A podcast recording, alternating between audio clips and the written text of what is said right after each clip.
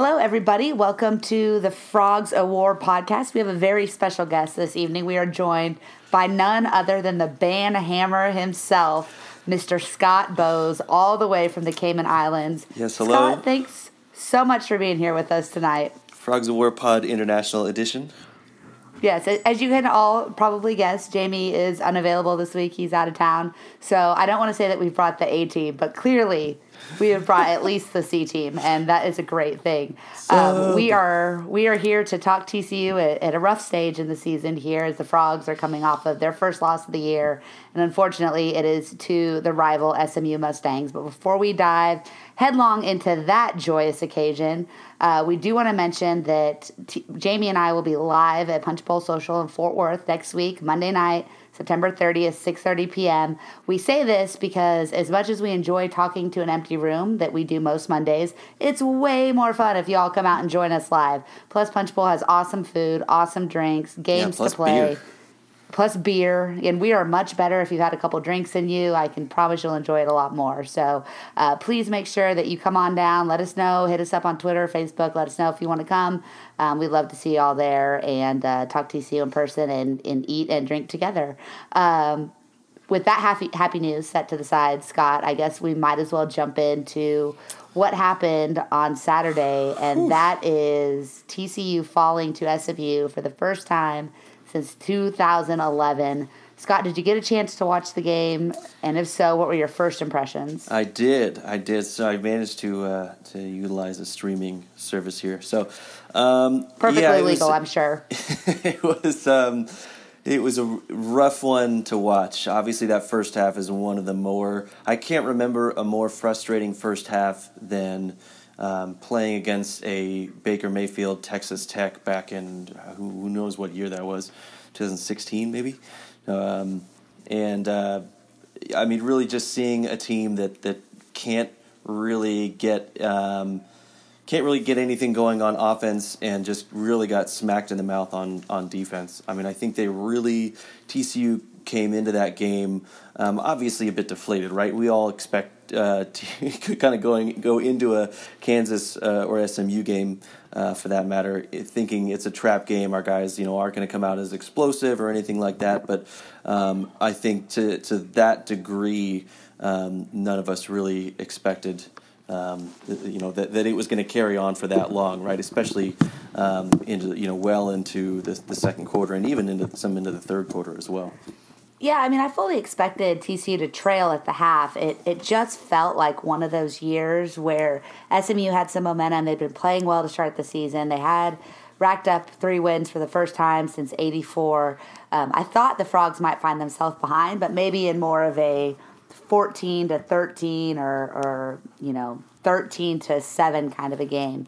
But to see the way that SMU came up and just immediately marched down the field before I even had time to focus my camera, uh, it was a really eye opening experience. And Patterson said after the game that, that they outcoached them, that they outplayed them. And I think the thing that was really the difference was they out emotioned them. This game has meant more to SMU than TCU for a really, really long time. And they are talented enough now and coached well enough now to go up and take it from the Horned Frogs, and that's what they did on Saturday. Um, despite leaving a very bitter taste in TCU fans' mouths, there was still, were still some positives to take from the game. Uh, what's your first up that you feel was a uh, a good thing you saw Saturday afternoon? Uh, number one, Darius Anderson literally carries this team on his back. Now he's had back to back game games of well over hundred yards in both. Um, you know, he's definitely come out to the first handful of games this season, and um, I mean, really been the back we all expected him to be. Um, you know, I think he's one of um, he's he's one of the w- most underrated players. Um, maybe in the entire state at the moment, um, if not all of college football. Um, and and certainly, I mean, like I said, just just carrying the you know putting the rest of the T- TCU team uh, in his backpack, as uh, our own very own Mason would say. Yeah, I think Anderson has obviously been a really bright light, and he's putting himself in position to be Doak Walker finalist or you know one of the uh, the Tyler Rose Award winners or something like that. Um, and the thing I've really enjoyed most about him is we talked to him after Purdue and we had a chance to talk to him after SMU and and his message was the same. It's not about how many yards he racks up. It's not about his personal success. He doesn't care who's toting the rock. He wants to win. And I think his leadership is going to be really valuable for what is a really, really young team ultimately uh, down the stretch and, and heading in off of the loss into Kansas. Um, I also think that it's worth noting that while the quarterback questions are not going to end this year, I mean, that just seems to be a given at this point. I think there are a lot of positives to take from what Max Duggan did in the second half Saturday. Uh, he finally got some plays that allowed him to get into a little bit of a rhythm and seemed to, when he didn't have to make as many decisions and it was just find a guy that's open and get him the ball, he seemed a lot more confident and a lot more competent uh, as far as, as dropping back and passing and making good decisions still hurts him that he doesn't have anybody stepping out and making plays for him.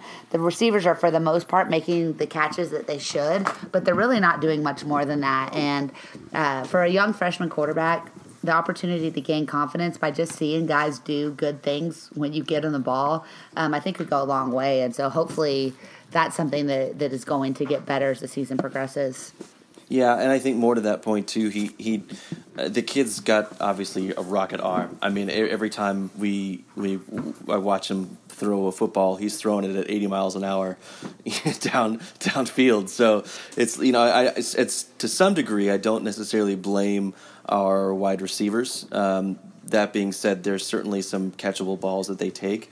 Um, but but I think to some degree, and I, I you know it's just blame it on being a young quarterback. He's he's got to learn a little bit of, of touch on some of the throws that he makes, um, particularly when he's doing checkdowns. I mean, he doesn't need to do a check down to to Darius Anderson and throw it to him at 80 miles an hour when he's five yards away. I mean, yeah. you got to get it to him quick, but you know you don't you don't want to bounce it off his off the numbers of his chest. So.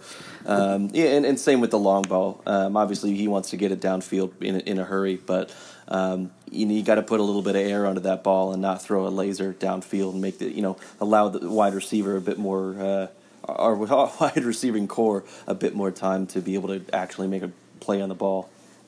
Yeah, I think that you know obviously he's got to have the ability to do this because just a few months ago he was throwing these passes to Iowa high school receivers that weren't going Division One.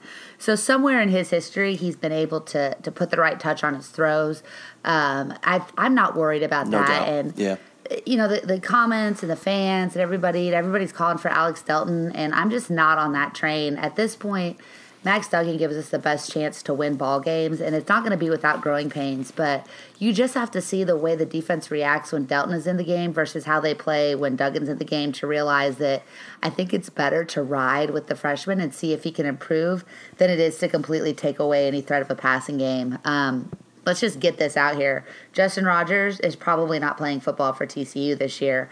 At this point, he has not been medically cleared. He's on the field. He's dressed out as an emergency quarterback, but uh, Patterson has made it clear that until they feel really comfortable about his health, he's not going to step foot on the field, and I just don't see that happening. Um, Matthew Baldwin, the transfer from Ohio State, also recovering from surgery in the offseason. Uh, he is not only uh, behind because he missed fall camp being injured, but he's only had a couple of weeks really in the TCU football system and he hasn't taken a whole lot of live snaps. He is not coming in to save this program. Those guys are not reasonable options this year, and neither one of them is likely to play, barring something completely, uh, I would say, unfortunate, but more likely something like we saw last year. Uh, the only other guy who has a chance to come on the field and I think make a positive difference is Mike Collins, who also not fully healthy. So this right now comes down to Delton and Duggan with a chance that Collins could get back in the mix here soon. But there is no way that Gary Patterson and Sonny Cumbie are making a change at quarterback heading into Big 12 play unless Max Duggan is god awful terrible. And I don't think that's what we've seen from the kid through the first couple of games that he's that he's really played in. So let's let's call it what it is. This is Max Duggan's show until he either completely implodes or something like an injury or something happens. And that's just where we are, and that's where we're going to be for the next nine games. Yeah, I mean, I, I not to beat a dead horse here, but you know, Cumbie, in my opinion, um, the offense needs to give him some easier throws kind of at the beginning. Yeah. And the wide receivers do need to do a better job of catching the ball to get him in a rhythm because where do you start the game? One for 10? That can't happen. You, you just cannot have a young quarterback um, you trying to trying to make things happen when when it's not there and guys are making drops around the field. The team has to help him out. The play calling has to help him out to get started um, on a good note, even against a, a tough defense, let alone SMU. And I, and I want to get back to that here after we finish our three up, three down, uh, because I think there's a little bit more to be said on that particular topic. And, and you gave us a nice segue, um, but I'm going to go ahead and force in our last up uh, as opposed to jumping into that cleanly like we should. Uh, and you know, I think that the guy we, we've seen Garrett Wallows putting up ridiculous numbers. Uh, he leads the Big 12 in tackles. He's he's over 30 on the season. Um, he's had double digits the last two games. He had 19 um, or he's more than 30 tackles. Sorry, that's incorrect. He had 19 last week alone. Um, he, has been really good, but the guy that nobody's talking about is the guy that's not putting up stats, but that is absolutely giving other people the opportunity to, and that's Ross Blacklock. Uh, this is a future first round NFL draft pick, and that's likely to happen next spring. Uh, he is taking on a double or triple team and often a chip too every single time. And there's no excuse for the rest of the defensive line not to be wreaking havoc when you have Bethley and Blacklock eating up so much attention in the middle. And I'm shocked that the defensive ends haven't been better uh, based on just how good Ross Blacklock has been playing early. Yeah, and it's surprising to look at, at Blacklock's stats um, and see that he had more tackles in the SMU game than, than in the Purdue uh, and mm-hmm. the opener combined. Um, but at the same time, he had more sacks in the first two games, uh, one in each of the first two games. And, and I think that um, really speaks to how much SMU double teamed him and really cut him off all game. And it seemed like the guys, uh, the, the senior leadership, um, and, and, the other guys on the defensive line were able to really pick up the slack there against um, what obviously was a superior SMU game plan and um, not not just game plan, but um, heart and all those other things we yeah. talked about at the beginning. Effort, I mean, all, all that all that stuff. Yeah, it's it's really and this comes back again. We've been talking about this all season, but what do you do in this scenario when you have guys like Blacklock, who's gone after this year more than likely? You have a guy like Reagor who assuming that this mini slump doesn't stick around, is gone after this year. You have a senior like Jeff Gladney at corner, and at safety, you have Innis Gaines, and you have so much veteran talent on the defensive side of the ball, and, and then the two running backs who have been ridiculous. How do you make sure you don't waste that opportunity? But at the same time, like if the young guys aren't stepping up around them, it's not going to matter.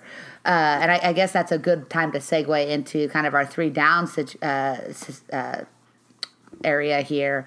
Uh, and I guess with all the talk about the offense and the play calling and the quarterback, there's one person that has got to look long and hard in the mirror um, at watching film yesterday and today, and that's Gary Patterson. His defense gave up 41 points. Some of that was short field, but at the end of the day, if you're giving up 41 points to SMU on your home field, that's that's not okay, right? If you're supposed to be TCU and your defense completely shut down Purdue a week ago. Yeah, if I can put my tinfoil hat on here for just a minute. If you remember, go back to last year, Sonny was it last year? I think Sonny Dykes was mm-hmm.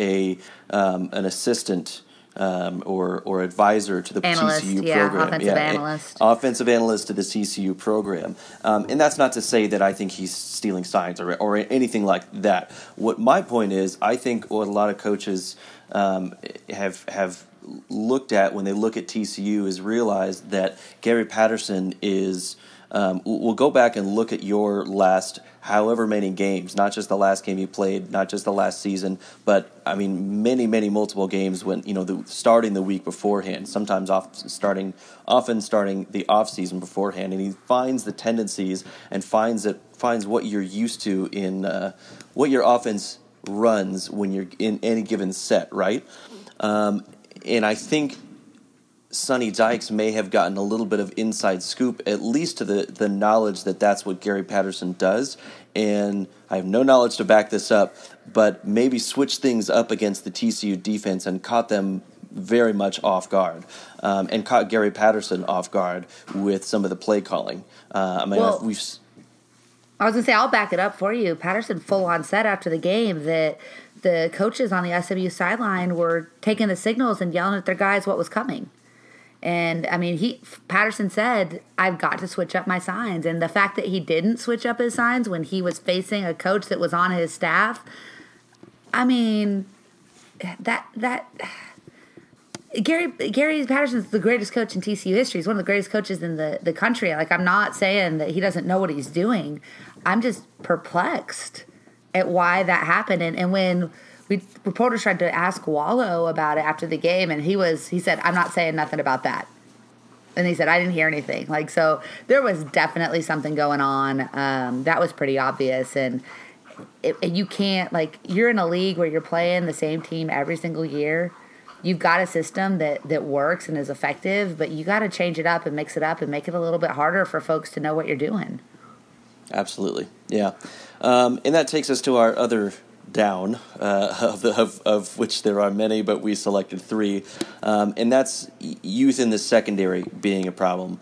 Um, now we've got three freshmen in the secondary. If I'm two not freshmen and a sophomore, redshirt freshman, freshmen. two freshmen, and a sophomore started on Saturday afternoon. Now, I saw some complaints about Gladney, the senior cornerback, um, over the weekend, and I personally thought he played a better game than most. But what we certainly had was a lot of guys, um, especially in zone coverage, just leaving a ton of space for SMU receivers mm-hmm. and and their tight end especially, um, and really getting burned on a lot of things, and just I mean leaving the easy throws open for uh, Shane Buechele to be able to just distribute the ball, and he's. I mean, he's not the the he's he's a very solid quarterback. I will say that much about Shane Buechele. And when you leave him that much window, or any decent quarterback, uh, that that those big windows with to throw in for the those receivers, I mean, it's it, it's going to be a bad time. You're going to have a bad time. Yeah, I mean, I thought Gladney played pretty poorly by his ridiculously high standards. Uh, but it was it was there was a lot of time because the pass rush was basically non-existent. He was in one-on-one coverage pretty much the entire tank game, and what was happening was Buechele had time to fling it out there, and the difference was his SMU receivers were going up and making plays over TCU corners. A lot of them were contested catches, but they were making plays. TCU receivers were not. I mean, Jalen Reagor had the ball knocked out of his hands. Uh, Taye Barber had the ball knocked out of his hands. Darius Davis had the ball knocked out of his hands. Uh, that's the difference between a veteran, super talented receiving core and TCU's really, really young one is when they had the SMU receivers had opportunities to make plays over TCU's really good cornerback, they did. Uh, and, and when TCU's did over SMU's less good cornerbacks, they didn't. And uh, the youth doesn't help that either. I'm sure guys are out of positions. Keon Stewart has done a really nice job for the Frogs, starting as a true freshman. Get, but hopefully they'll have Julius Glad, uh, uh, Julius Lewis back this week. He was dressed out and expected to play, and, and wasn't quite good to go in warmups, but he should return for the Kansas game. That makes a huge difference. Um, you had uh, the safety uh, uh, Scott Vernon Scott. Uh, he missed the game. I don't know what his uh, his status is for this week. Um, and then you've got you know Darius Washington made his first start of his career as a redshirt freshman at the safety position. Innis Gaines just looked slow Saturday. That was one of the the poorer games I've seen him play since he really burst onto the scene last year. Um, and then I think that uh, Trevon Moehrig was still really solid and really strong, um, but wasn't quite as eye popping as he was the week prior. And so all of that together just kind of makes things a little bit rough uh, when you're playing a really explosive attack like SMU's. Uh, in that vein, SMU's attack was explosive. They were explosive early, but for the third straight game, the Horned Frogs really struggled out of the gate. Uh, this was Duggan's first start. He was the first guy to take snaps for the first time this season, and it didn't seem to make much of a difference. the The offense continued to stall. Uh, there there were issues getting with the play calling and trying to get him into a rhythm, um, and it just looked like they didn't know what was going on out there. What were your impressions of the offense early? Yeah, well, I mean, like I said uh, a little bit earlier, the, the, the one for one for ten start for Duggan um, is just as um, just as indicative of the of the offense and the players around him as it is Duggan himself, right? I mean, he, he needs we need, the play calling needs to help him out. You need to set up some mm-hmm. easy. I mean, I know there were some screen plays, but those got stuffed immediately by SMU. Um, you know, you need to have some short slants. I mean, I, I honestly don't know what the answer is. I'm not a football coach, but what I do, what I can't see with my own eyes is whatever we were do- doing was not working. working. Um, and, and, not to mention the running game, you know, wasn't wasn't getting going either. So that's going to stall um, the, the you know Duggan, Duggan and and the passing game, you know, as as a whole. Obviously, we talked about the drops. The drops are going to make an issue. So all of these things kind of just compounded to make it into an awful, awful first quarter mainly, but also that kind of just carried over into the second quarter and then sort of just kind of hung around all game um, with, with the with the slow start. Well, and I think that that's where we need to bring up to what to me was the most surprising part of all of this, and that was as I and, and I'm going to kind of steal Gil LeBreton's uh, uh, narration from his art. It was really really good article on Pressbox CFW, but uh, I too was late getting into the press room. I had to go drop off my photo vest, and so I was huffing and puffing up the stairs.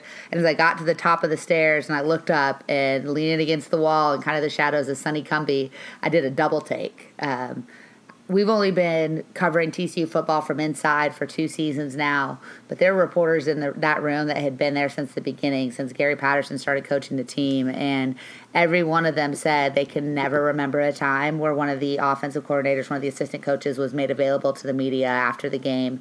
Uh, Patterson backtracked a little bit on his conference call, said that uh, everything was fine, that he and Cumbie were great but it was very telling to me after that game to hear Patterson say, This is my fault, it's on me, blame me, and, and telling everybody I don't want to hear about the play calling, I don't want to hear about the quarterbacks, and then throwing his OC to the Wolves after a tough loss like that. Uh, all is not well in TCU paradise right now. There's definitely some friction, and I think there's probably some bitterness there too. I mean, they chose Cumbie over Meacham several years ago.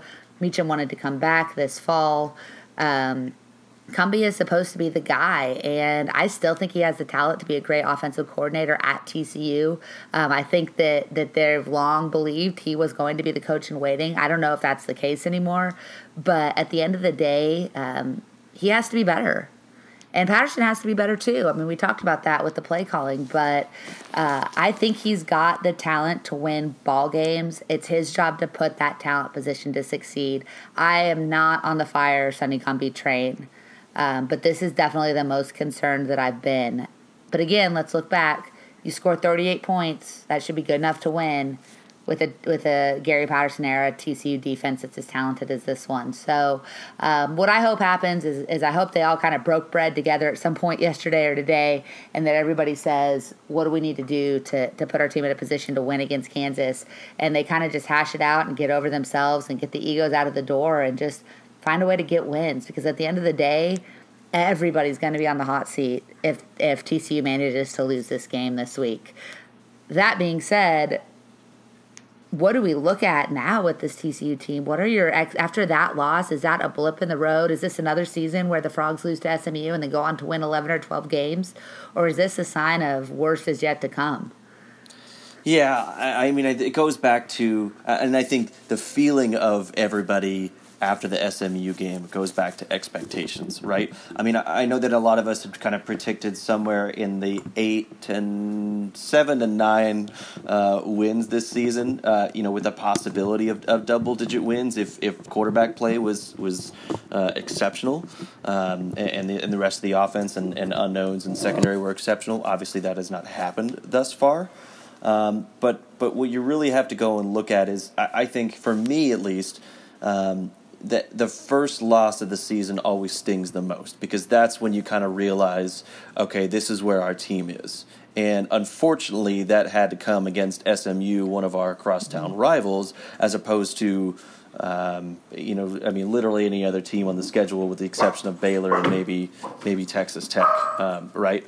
Um, I, I, think it just comes down to um, I hate to say it, but managing expectations of the fans and, and realistically what we think this team can be, um, you know, mo- moving forward. Um, I, I, still think um, it's an eight win team with the possibility of nine nine wins if we steal one um, from from you know one of the big three, Texas, OU, or, or Oklahoma State this year. Um, you know, but but this team's still got to go out and beat the, those other you know mid tier uh, Big Twelve teams, and that's not that's not a cakewalk at this point. We still don't know, um, you know, how how high the expectations should be for this team. We're just kind of hoping at this point.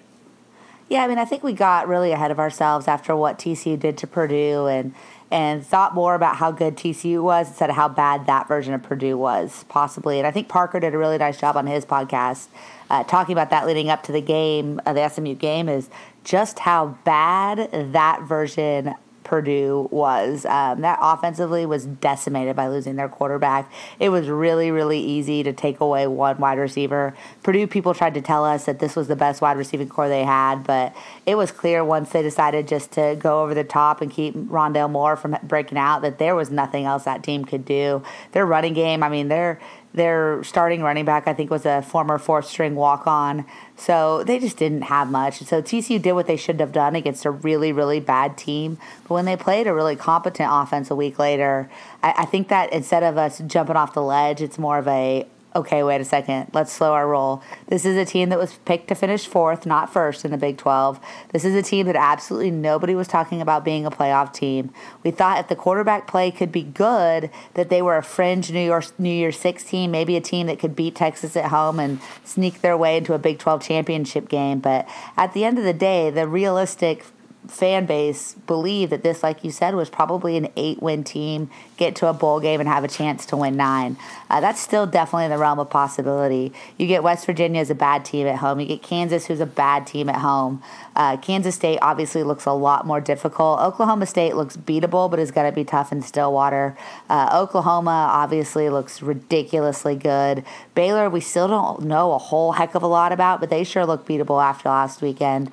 Um, and, and that means that you need to go and you need to find a way to win a game at Iowa State or Kansas State or Texas Tech, put yourself in that eight win scenario. And I think that's reasonable. And I think looking at this particular team, this particular season, eight wins would not be a disappointment. It wouldn't be a setback. It would show that we're on the right track with a young quarterback who has the potential to be elite a year or two years from now and really set things up towards the end of Gary Patterson's contract to make a to make a legit run at things. And and that's it's disappointing. I'm disappointed. I'm I'm shocked to say the least to lose to SMU. But at the same time, I think it's more of a reset the barometer than it is a blow the whole thing up. Absolutely, I agree. All right. Well, on that note, let's take a quick break. When we come back, let's wipe the slate clean from the iron skillet and start talking about those pesky Jayhawks. Damn dog. yeah, freaking Bauer. All right, we are back. Uh, I just want to make a point to mention that my dog Bauer has once again joined us on the podcast as he is prone to do. Many of our Big 12 brethren know Bauer well from my podcasting days. Uh, he seems to wait until I turn a mic on to start barking. So let's thank him for that. Appreciate you, buddy. Thanks, uh, thanks Bauer. Uh, anyways, we're back. No more SMU. No more quarterback talk for the rest of this podcast. Let's talk about Kansas. Things are looking up. And things are looking they're looking uh, my title to begin this segment was oh shit it's kansas and that's really how i feel about things uh, there is something quite frightening about playing the kansas jayhawks this week um, this is a team that two years ago tcu decimated on their home field um, one of the best defensive performances that we've seen in the Gary Patterson era. I think they had something like 30 yards going into the fourth quarter. I mean, just an absolute bloodbath at, at the Carter. And then we went to Lawrence, and then we had the butt fumble and the trying to recover a kickoff that no one was supposed to touch. And we saw the Frogs lose to the Kansas Jayhawks for the first time since the dawn of the Big 12 era for TCU. And now we lose to SMU, and guess who's coming to town? Those pesky Jayhawks. Scott, can you think of anyone you'd like to play less this week than KU? Hmm, no, I can't, Melissa. yeah, this is uh, this is one of what they call a uh, trap game, isn't it? It is. Yeah, I mean we we've always, I don't say always, that our last few years in the Big Twelve um, obviously, Kansas has always been uh, it's been a trap game for us. We've always somehow managed to come out on top against them until last year.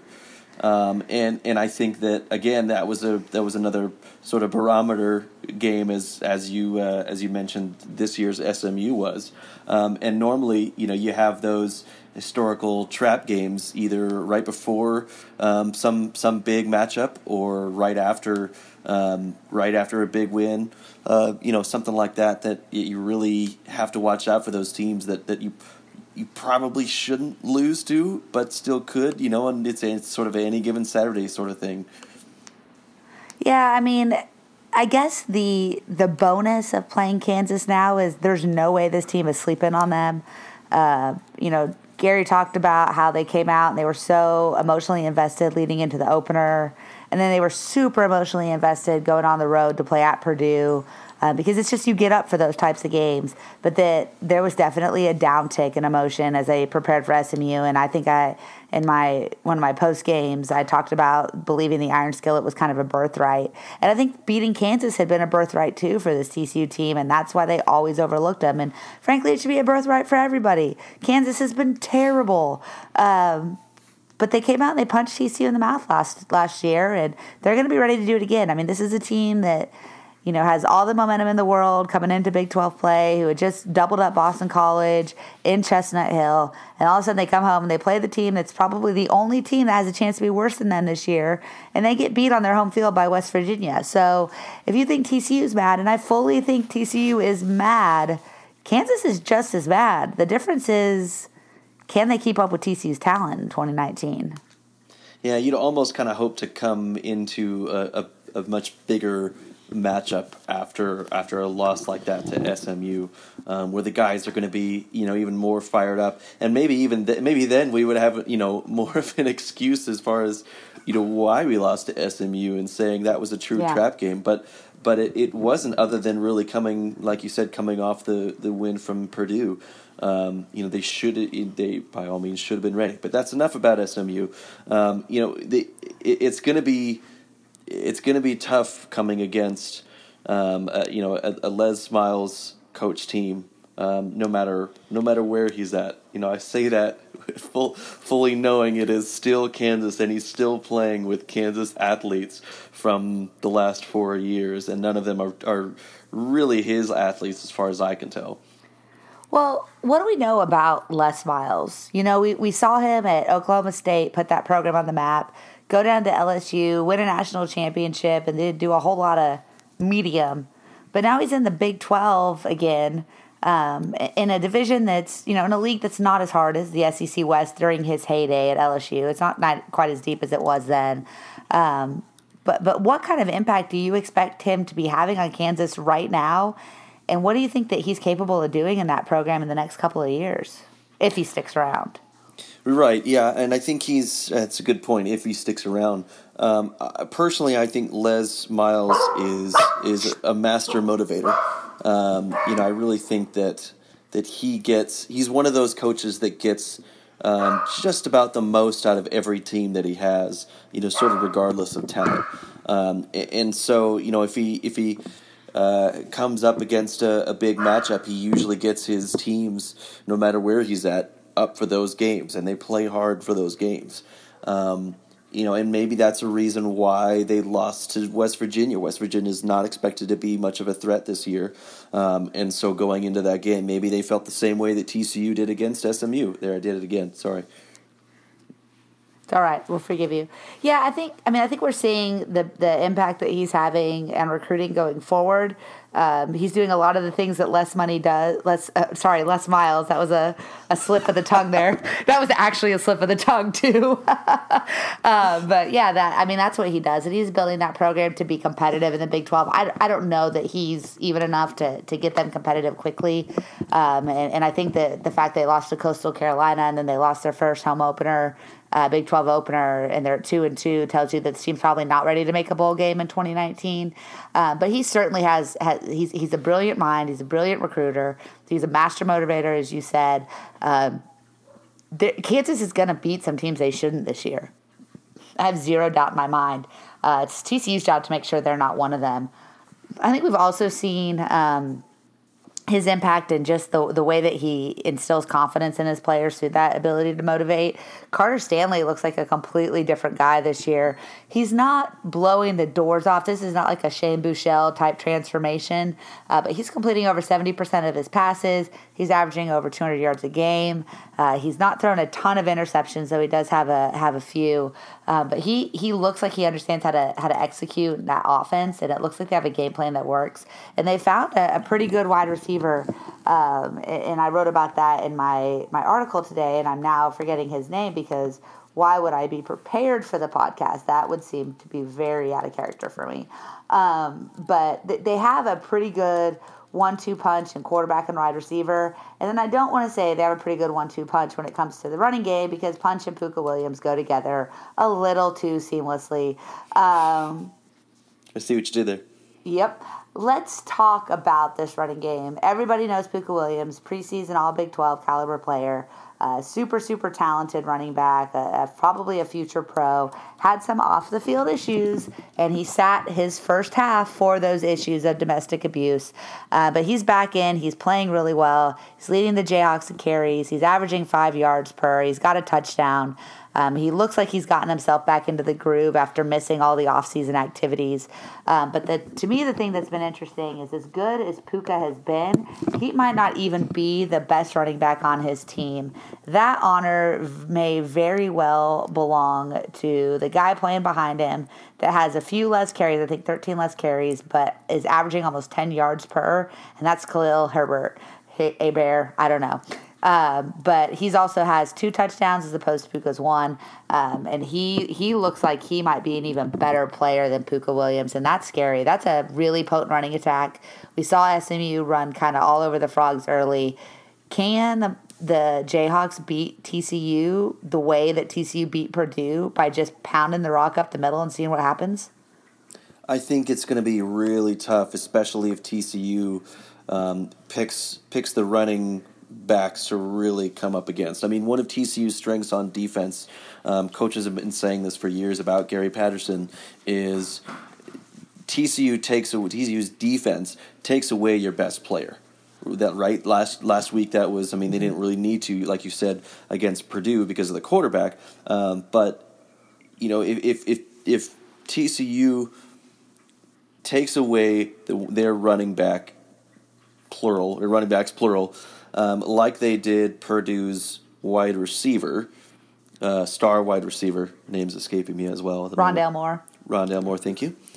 Um, I, I, think it's going to be not an easy, but I think it's going to be a, a win for TCU where they can they can eke it out. Um, I don't think it's going to be a good one. TCU is really going to need to get it going on offense against Kansas. Um, well, and that's that's a great point. This Kansas defense isn't good per se, but they have not allowed 30 points per game or 30 points in a game yet in 2019. So I think that, that that's a unit that's capable of making plays and getting stops. They haven't faced a very good offense. Um, but but they have been able to kind of keep keep this in a winnable situation for the Kansas O. The big question there is going to be um, if they're the guy that's been their best player, their leading tackler, linebacker Dru Prox, he is currently questionable for Saturday. If he doesn't play, then I think he kind of has the same impact that we saw at Purdue when they were missing their star, star linebacker. And hopefully the Frogs can use the, the ground and pound to, to eke up yardage and, and get down the field. But if Prox does play and he's full go, um, I, I, think it could be a little bit of a slog in the middle for, for both teams, um, who both are going to rely on the running game to get a win. Uh, turning that page, what are the keys to victory for TCU on Saturday morning? Well, it kind of goes back to um, well, you know, our, our point earlier as far as getting things going early.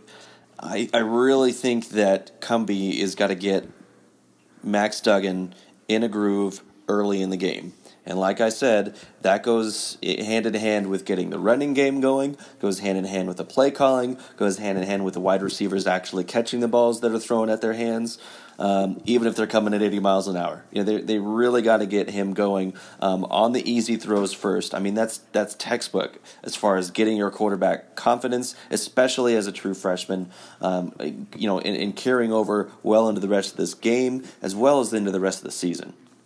Yeah, and Cumbie said as much too. He he did take the blame and saying I didn't call a very good game to start, and it's my job to get the young quarterback in a rhythm and to give him the kind of passes he can make. And he talked about how there needs to it needs to be simpler. There needs to be fewer reads. Um, that when they were playing in the hurry up, the up tempo offense late, that's when Max was at his best because he wasn't thinking he was just playing football. And I think that they, I would dude would not be surprised to see TCU's first series start to hurry up if they win the toss, they're taking the ball, and I bet that they go two minute offense and go right down the field and score. And if I'm TCU, that's exactly what I'm trying to do. I want to get on the field. I want to show everybody we're going to put points on the board, and I'm going to do it in a way that catches Kansas on their heels. And I'm just gonna I'm gonna just go for it and see what happens. Let him try to make some plays. Um, on that note, the opposite side of the ball, TCU's defense got hit in the mouth hard uh, they really took a pummeling. They gave up 41 points and they were on their heels from literally the first drive of the game.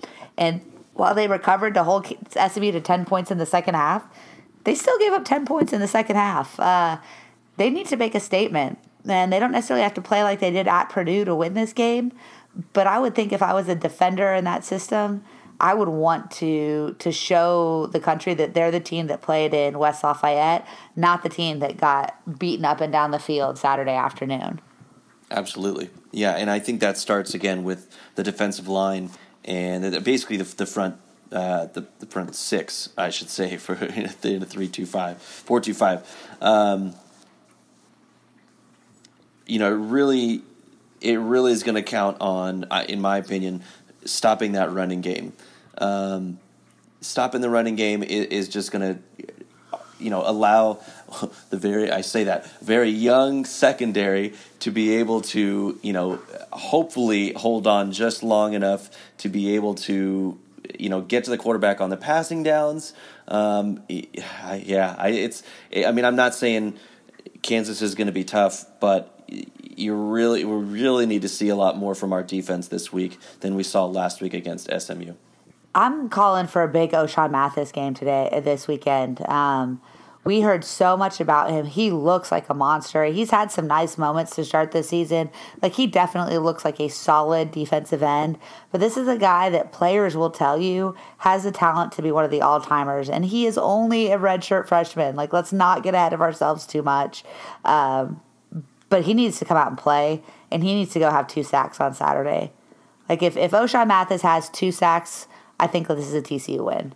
Uh, and that brings me to my final key to victory, and that is players have to make plays. You know, whether it's Ochaun Mathis um, on the defensive line, whether it's, uh, you know, Trevon Moehrig, whether it's Darius Anderson or Max Duggan or Jalen Reagor, We have not called his name enough. Somebody's got to go out there and make plays. And, and Patterson said uh, after the Purdue game, even, that players make plays. And TCU's got some players. They've got some stars. They've got some guys that were big names coming out of high school. Um, they've got some guys that had high expectations. Thanks, Bauer. And we have not seen that play out in 2019. It's time for those guys to go do what they're supposed to do and make something happen. Yeah, and I think you know we, we praised him earlier, but you know the Ross Black Blacklock and Corey Bethley, um, you know duo uh, they also need to get sacks. Um, you know, they mm-hmm. we've been they've been playing great, but you know if they can sneak through um, and get something and, and, and have some more attention focused on them, even more so maybe than what they've gotten so far, maybe that'll allow the defensive ends to come around and get some sacks, um, and, or or at least just put pressure on the quarterback. That was something we saw in the Purdue game that they were able to do consistently is get pressure and knock the quarterback around a little a little bit, even though they didn't get quite the sack numbers they probably had hoped for. Um, the Purdue's quarterback, albeit backup quarterback, really never got into a rhythm, you know, at all that game.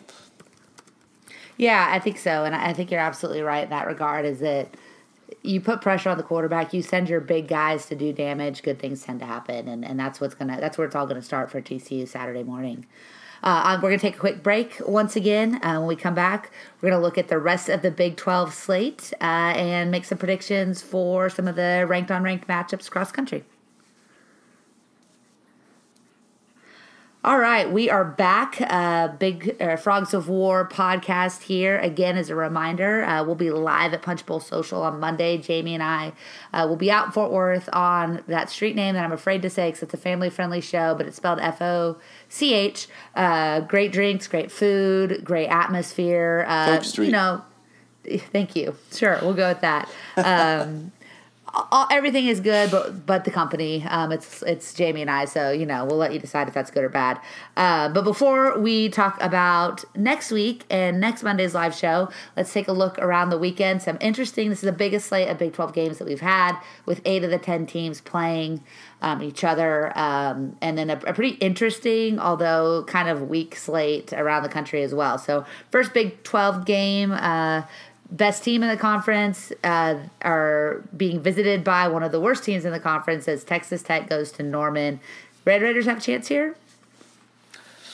I really don't think so. I mean, Texas Tech's eh, defense has has maybe mildly improved over last year, but their offense is nowhere near what they've been the last couple of years in being able to carry that that that defense.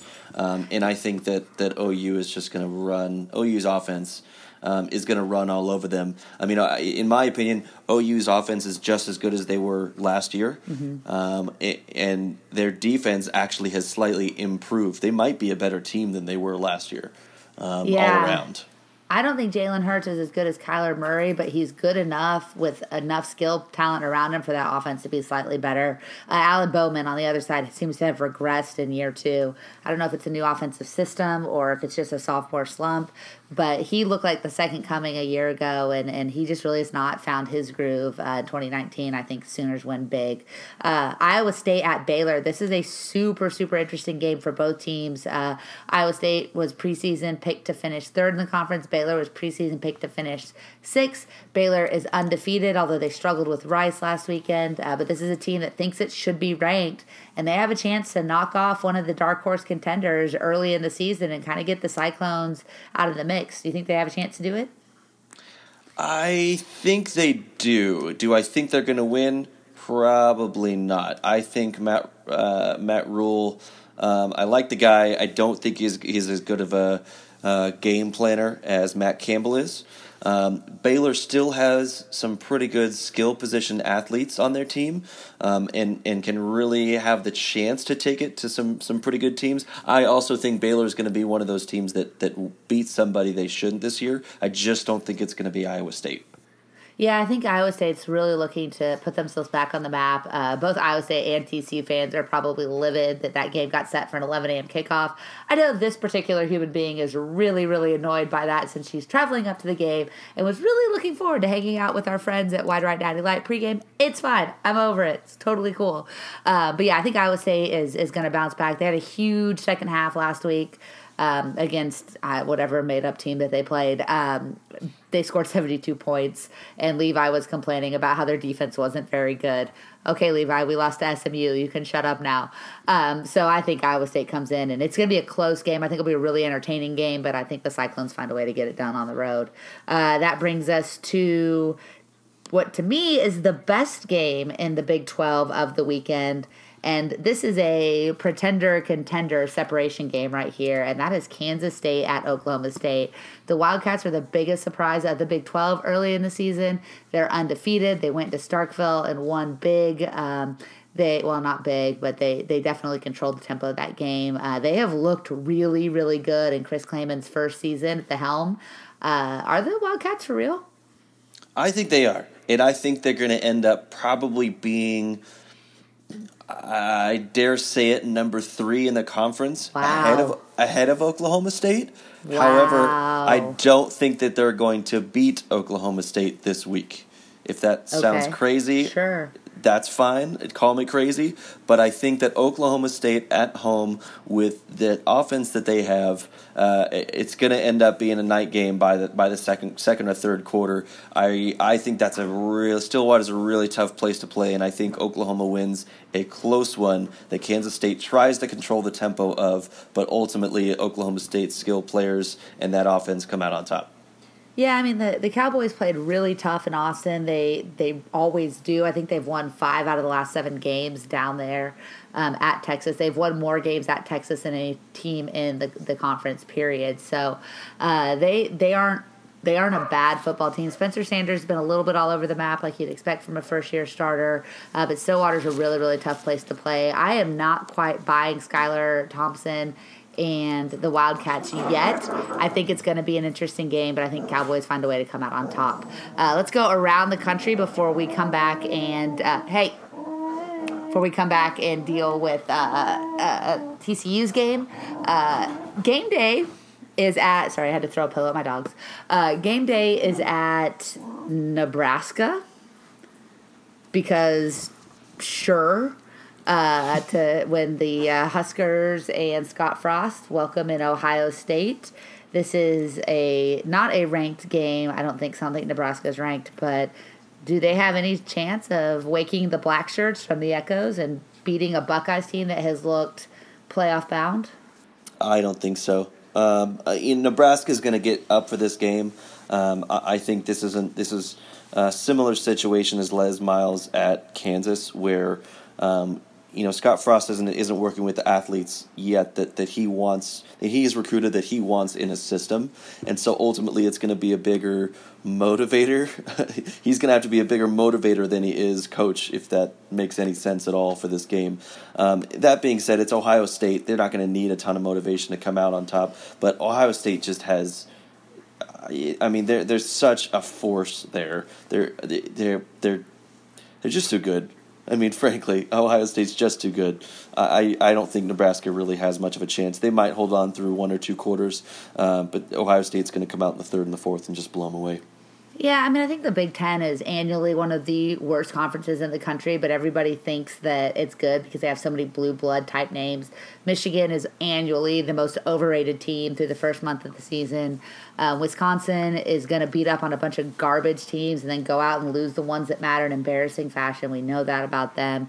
Nebraska is that program that everybody wants to return to relevance and glory. At the end of the day, they're just not that good. Um, they only have the one loss at Colorado, what was a really, really crazy finish. But at the end of the day, they, they're not going to stay on the field with Justin Fields and Ohio State. Uh, I have a feeling it's going to be close through a quarter, and then you're going to see the Buckeyes prevail. This is not going to be like the Purdue Ohio State game was a season ago at all. Um, another ranked matchup, Notre Dame really played. Speaking of overrated teams, um, played Georgia pretty tough early, but the Bulldogs kind of just outmuscled them down down the end. Kirby Smart had one of the worst game plans I've seen uh, for that game. He really took the the winning mentality away from his team. It seemed and played control uh, when he didn't need to. Virginia somehow is number 18 in the country. I don't know anything about that program, if I'm being perfectly honest, other than our uh, former basketball writer, Christian, is uh, there in grad school. So that's what I got. But uh, any surprises here? Is Notre Dame going to gonna get a win, bounce back? I can't stand Notre Dame as much as the next person, but I think they come away with a win this year. Virginia uh, has come out of what, in my opinion, at least from our neck of the woods, um, has been relatively nowhere. Um, yeah. But but when you look at their slate, I mean, they've beaten two FCS teams, um, a, a, Pittsburgh team that is up and down every year, and usually in the, the second uh, half of the ACC standings, um, and they beat Florida State by a touchdown. A really bad Florida State team. Um, I'm not saying Virginia is going to be bad this year. I think they're going to be pretty good, but I don't quite think that they're um, they're good enough to be in the um, upper echelon of the top 25, and I don't think they're going to beat Notre Dame at home. Yeah, I don't think Notre Dame's good, but I think Virginia's less good than Notre Dame is. Um, so it's probably going to be an ugly, sloppy ACCS game that, that Notre Dame manages to pull away in the fourth quarter and get a win. Um, speaking of ugly, sloppy, terrible conferences, uh, how about that Pac 12? Uh, already in playoff eliminated for the most part here, barring something completely crazy in one of the other conferences, um, i.e., Oklahoma or Ohio State, not cruising to the conference championship games and winning those. Um, but USC is down to their third five star quarterback. uh, and Washington bounced back after getting beat by our friends, the Cal Bears, whom we can forever hold winning the Cheez It Bowl over now that they actually look like a legitimately good team. Uh, SC goes on the road to Seattle in Washington, where it's really generally tough to win, and takes on a Cougar uh, Washington Huskies team that, that hasn't been as good as people expected. Is that going to continue, or does USC come back down to earth a little bit this weekend? Uh, this is a tough one for me to call because I I think that both teams are just about as equal in terms of just my unscientifically being good. Um, mm-hmm. I, I, think that Washington is going to have more six have have sorry I think USC is going to have more success in their division than Washington is in the Pac-12 North. Mm. Um, but uh, it's it's hard to think that USC is going to go into Seattle and leave with a win, even if USC you know maybe loses to Notre Dame next week, but beyond that wins out and and makes a New Year's Six bowl game. Um, it's it, I, I, think Washington comes away with a very close one, but it's one that I'm definitely going to watch, and I wish it was a prime time game instead of two thirty. But um, looking forward to it. Yeah, I think uh, Washington gets that win, but but it could be interesting. I'm not 100% buying into USC. I think that they've started strong in the past, but uh, Clay Helton is coaching for his job right now, and he's got his team behind him. I just don't know if it's going to last very long once the big games start. Although, like you said, the Pac-12 South not very good this year. So we'll see how that goes. All right, that brings us to our final, most important game of the week that mighty, mighty national implication matchup. TCU hosts Kansas. Which team, TCU team, do we see? The 2017 team that dominated and made a statement, or the 2018 team that butt fumbled, butt fumbled their way to a loss in Lawrence? Why game day didn't choose right this game is beyond me. I, I don't really, understand it. I really don't know what the implications that this game is going to have. Um, I think I think TCU comes out and wins. I don't think it's going to be a very clear win until probably late in the third, um, early fourth quarter. I think TCU is going to kind of go going to go back and forth. Um, try and establish the run game while stopping Kansas as much as they can, as long as they don't make some of the mistakes they made last week against SMU, just sort of those unlucky fumbles. Um, the, the the you know limit the interceptions, just turnovers in general, and don't give up more than one or two big plays. I think that they're going to come out, um, win in the trenches, ultimately pull away towards the end with that running game with Darius Anderson and Sewo. Just please don't let don't make Sewo, sorry Shawo. Shawo pass the ball. sounds like a like a Houston rapper though. Uh, sorry, I was thinking too much of that pass and reading his name on the back, saying, "Why are you passing the ball?" Uh, in any case, please don't make Shawo pass the ball. Yeah. Um, he, he, the man needs to run the football. He is a man child. Yeah. Um, it, it, other than that, I think TCU is going to come out with a win. Yeah, I agree. I think uh, I think the Frogs can get it done this weekend. I think they have to. I think this is a turning point in the season. Um, it's a matter of what do you want the next 10 weeks to be? Do you, do you want to be a contender in the Big 12? Do you want to fight for a spot in the title game? Or do you want to kind of throw in the towel before your season's ever really began? And the one thing that we can say about a Gary Patterson football team, they don't often quit. Uh, we saw a lot of heart out of a lot of these guys a season ago just to make it to a bowl game despite all the injuries, despite all the all the things swirling around that program, and, and they managed to get it done. And so I would expect them to right the ship here. I don't think that this is going to be the start of a 20 game winning streak, but I, I definitely think it's going to. This is going to be one of those games that shows us what this TCU team is capable of doing in conference play. Um, it's going to be a little sloppy. They're not going to run away from it, um, but I, I, think they, they pull away late and, and end up winning by by several scores. So. I guess we'll find out bright and early at 11 a.m. Uh, Scott, thank you so much for joining us this week um, on the Frogs of War podcast those of you who listen, we appreciate it so much. Uh, please follow us on Facebook, on Instagram, on Twitter. Uh, lots of great content, especially when uh, we let Parker take over with the statistical stuff. Uh, check out all of our stuff on frogsofwar.com. Uh, we've got lots in the in the tank here for the Kansas preview, of course. Um, and I think that uh, just our staff right now is just so top notch that, that you got to be checking us out and reading us. And then please, please, please, we beg for this every week. subscribe, rate, and review, even if you want to give us one star. Um, we would appreciate it. We won't appreciate one star, but we'll still take it. Um, you can give um, me one star. You can give Scott one star, or give me one star and say star and say you want Scott and Jamie to take over. Also fine. Uh, but please follow us on iTunes, Spotify, Podbean, Stitcher, everywhere podcasts are found. Um, we we love that you guys listen. It means a lot, um, and and we would love to to be able to to continue to do this and, and get more people to find uh, the work that's going on. And of course, again, one last plug next week. September 30th, Monday, 6:30 p.m. Punch Bowl Social in Fort Worth. Please join us. Bring your family. Bring the kids. Um, it'll be a lot of fun. I promise. Um, I'll even try to see if I can get Jamie to buy you a small portion of beer, and by that I mean maybe we'll all split a pint. It'll be fun. Scott, I thanks Jamie again. buy me a beer. I'll, I'm gonna have him. Uh, I'm gonna have him fly you one out. What's the rules on that? We can make it happen. That'd be great.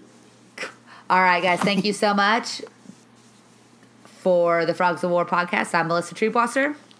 I'm Scott Bose. Go Frogs. Go Frogs. Thanks, everybody.